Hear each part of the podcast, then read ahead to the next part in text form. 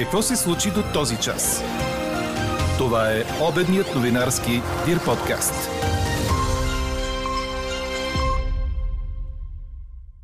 Страната ни падна с още една позиция по свобода на медиите.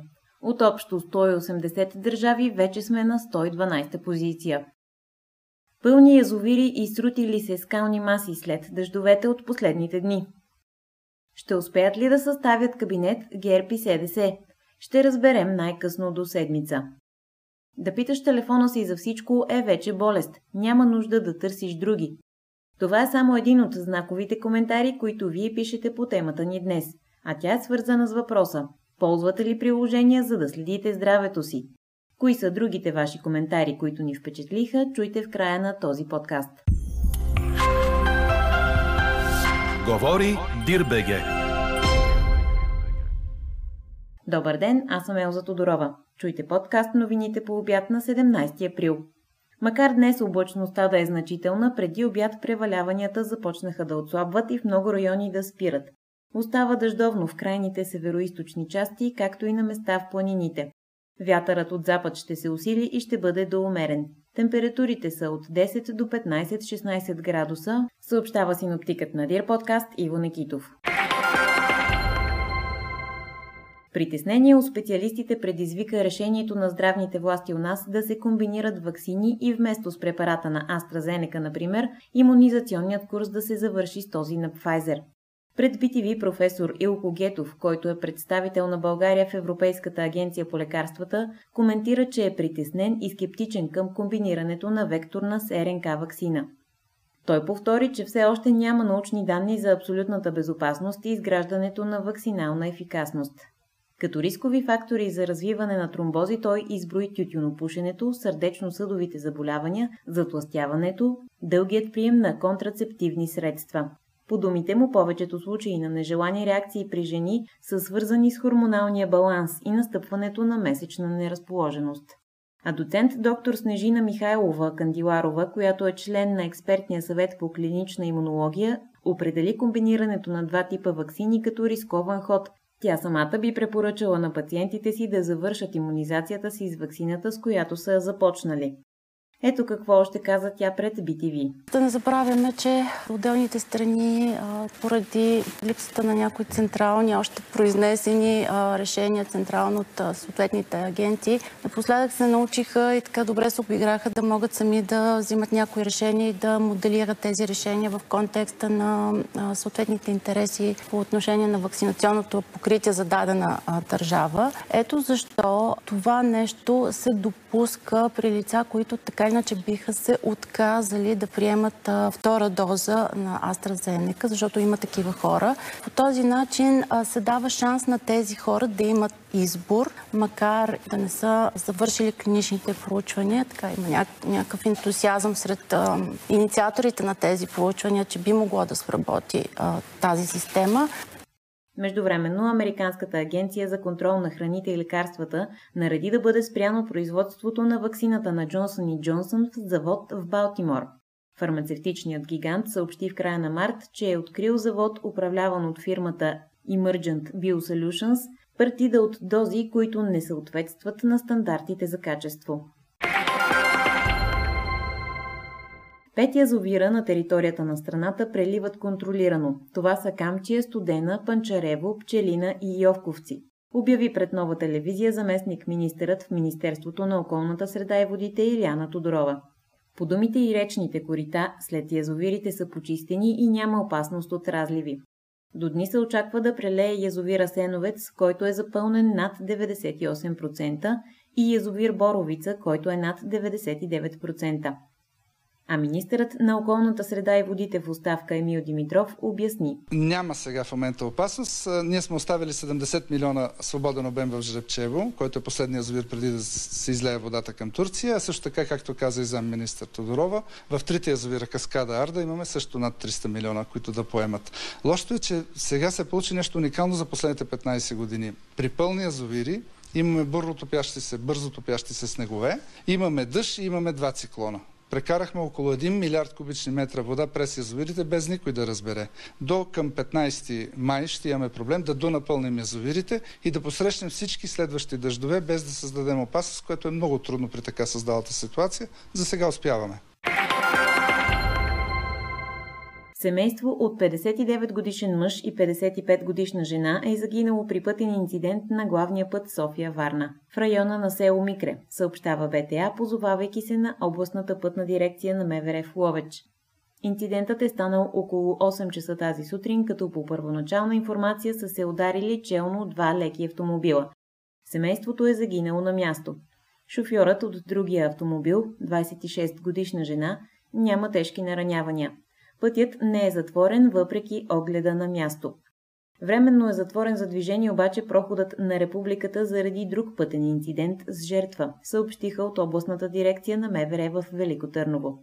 Происшествието е станало тази сутрин около 7.20. Малко след село Вонеща вода, посока Гурково, са се ударили микробус, който е пътувал към града и насрещно движещ се тежкотоварен камион.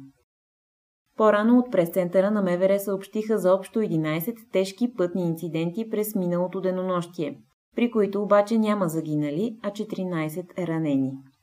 Движението по пътя София-Самоков в района на паметника на Трудовака пък е ограничено в двете посоки заради свлякла се скална маса. Обходният маршрут е през Бистрица, Железница и Ковачевци, както и през Поповяне, Белчински бани а движението по пътя Белово-Юндула се осъществява двупосочно в едната лента, също заради свлякла се скална маса. Какво още очакваме да се случи днес? Президентът Румен Радев ще връчи проучвателен мандат за съставяне на правителство на най-голямата парламентарна група ГЕРБ-СДС. От партията вече обявиха, че са готови с проект на правителство. Те предлагат за министър-председател бившият външен министр Даниел Митов. А ето и целият състав на предложения от ГЕРБ и СДС кабинет, който беше извънредно представен от лидера на ГЕРБ и премьер в оставка Бойко Борисов, буквално от маса в болницата, където се възстановява след непланирана операция на кръка. За вице-премьер и министър на отбраната се предлага председателят на СДС Румен Христов. Даваме ясно знак с Румен и Дани Митов за нашата ориентация към евроатлантизма, заяви Бойко Борисов. За министър на културата се предлага музикантът Калин Велев. Томислав Дончев е безспорно най-големият капацитет по еврофондовете, заяви Борисов. Екатерина Захариева се предлага отново за външен министър, Деница Сачева съответно за социален министър. За министър на регионалното развитие се предлага Александър Иванов. Досегашният министр на правосъдието Десислава Ахладова отново остава като предложение за същия пост. За министър на околната среда и водите се предлага Ивелина Василева, а Десислава Танева за министър на земеделието. За министър на економиката предложението е на Жечо Станков. За министър на енергетиката е издигнато името на Делян Добрев, а Красен Кралев отново се предлага за министър на спорта. За министър на туризма предложението е на Любен Дилов син, който е от гражданската квота на ГЕРБ.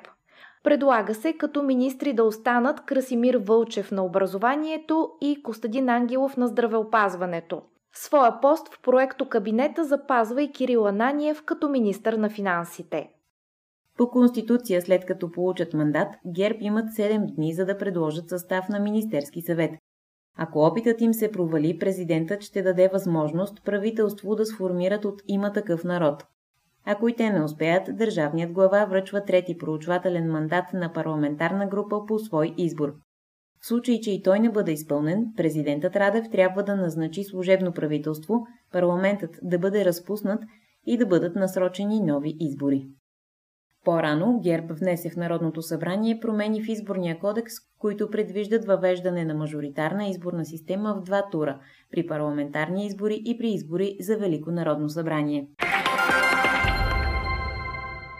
Законът за личната помощ ще бъде отворен за всички хора с увреждания, които имат издадено телково решение, а броят на часовете, в които ще им помага личният асистент, няма да бъде ограничен до 8 на ден.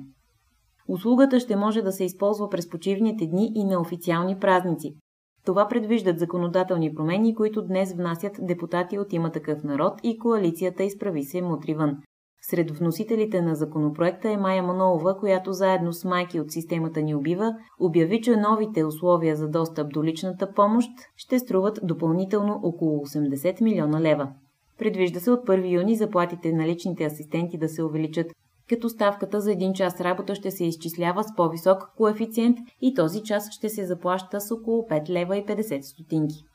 Чуйте какво обясниха Майя Манолова и една от майките – Димитрина Русева. Самия факт, че не всички хора с увреждания, а даже и тези, които имат право на чужда помощ, които са над 80 хиляди, не са поискали личен асистент в момента, а са поискали и получават 37 хиляди души, показва също така и, че самата система на ТЕЛК, която определя правото на чужда помощ, не е съвсем адекватна, да не кажем, че е подвластна на други влияния. Изчислили сме с колко процента би се увеличила на броя на хората с увреждания, които ще поискат личен асистент, а също така и тези, които имат нужда, ще получат повече от допустимите в момента по настояване на министър Сачева 8 часа. Ако ти си на легло и не можеш да се движиш, няма как от 7, от 7 до 5 да имаш нужда от личен асистент, без събота и неделя и без официалните празници. Освен това има и други детайли, като например хората с увреждания. Винаги съм смятала, че унизително, така ще го кажа, да бъдат наричани потребители. Не, това са хора с достоинство, това са хората с увреждания. Моето обращение ще е много кратичко и ще е към всеки един от депутатите, новоприетите депутати в залата, който би се замислил дали да гласува за този закон. Представете си, че един човек просто лежи в леглото си, без да може зала хляб да си вземе. Представете си, че вие сте ръката, която ще му подаде този хляб. Заклевам ви, гласувайте закона. Четете още в Дирбеге. Две от големите звезди на тениса Новак Джокович и Рафаел Надал влязоха в спор помежду си чрез медийни изяви, съобщава Корнер. Всичко започна след изказването на Надал, че сръбският му противник е обсебен от рекордите и тяхното подобряване, като именно там е насочен целият му фокус. Надал сподели, че лично за него е по-важна насладата от тениса, а победите в никакъв случай не са на всяка цена. Новак Джокович се засегна от изказването, като побърза да отвърне на испанския си опонент. Сърбинът от своя страна заяви, че в никакъв случай не е обсебен от постигането на рекорди, но все пак невероятното желание за постоянни победи е това, което го кара да продължава. Чухте обедния новинарски Дир подкаст. Подробно по темите в подкаста четете в Дирбеге. Какво ни впечатли преди малко? Страната ни вече е на 112-то място в класацията на Репортери без граници за свобода на медиите, сред 180 държави, включени в индекса. България отстъпва с едно място от миналата година, когато бе 111. Освен това остава на последното място сред страните от Европейския съюз в индекса на свобода на пресата, изготвен от неправителствената организация. Европа и Америките продължават да бъдат континентите, където ситуацията с медийната свобода е най-благоприятна. Америките обаче са на първо място по увеличаване на регионалните нарушения с 2,5%. В Европа пък е отчетено значително влушаване на показателя за употреби. Актовете на насилие срещу журналистите са се увеличили над два пъти в Европейския съюз и на Балканите, при ръст от 17 на 100 в световен мащаб. А какво ще кажете за това?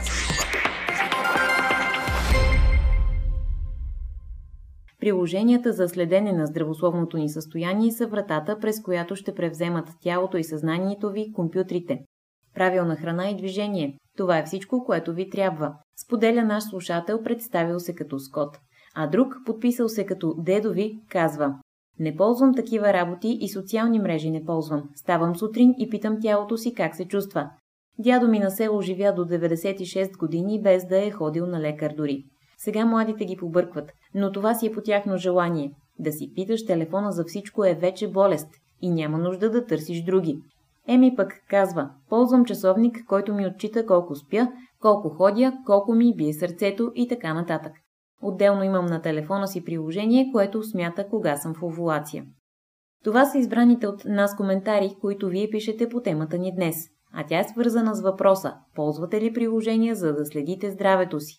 До този момент превес имат отговорите не. Анкетата продължава. Гласувайте и коментирайте в страницата на подкаста. Експертен коментар по темата очаквайте във вечерния новинарски подкаст точно в 18. Слушайте още, гледайте повече и четете всичко в Дирбеге.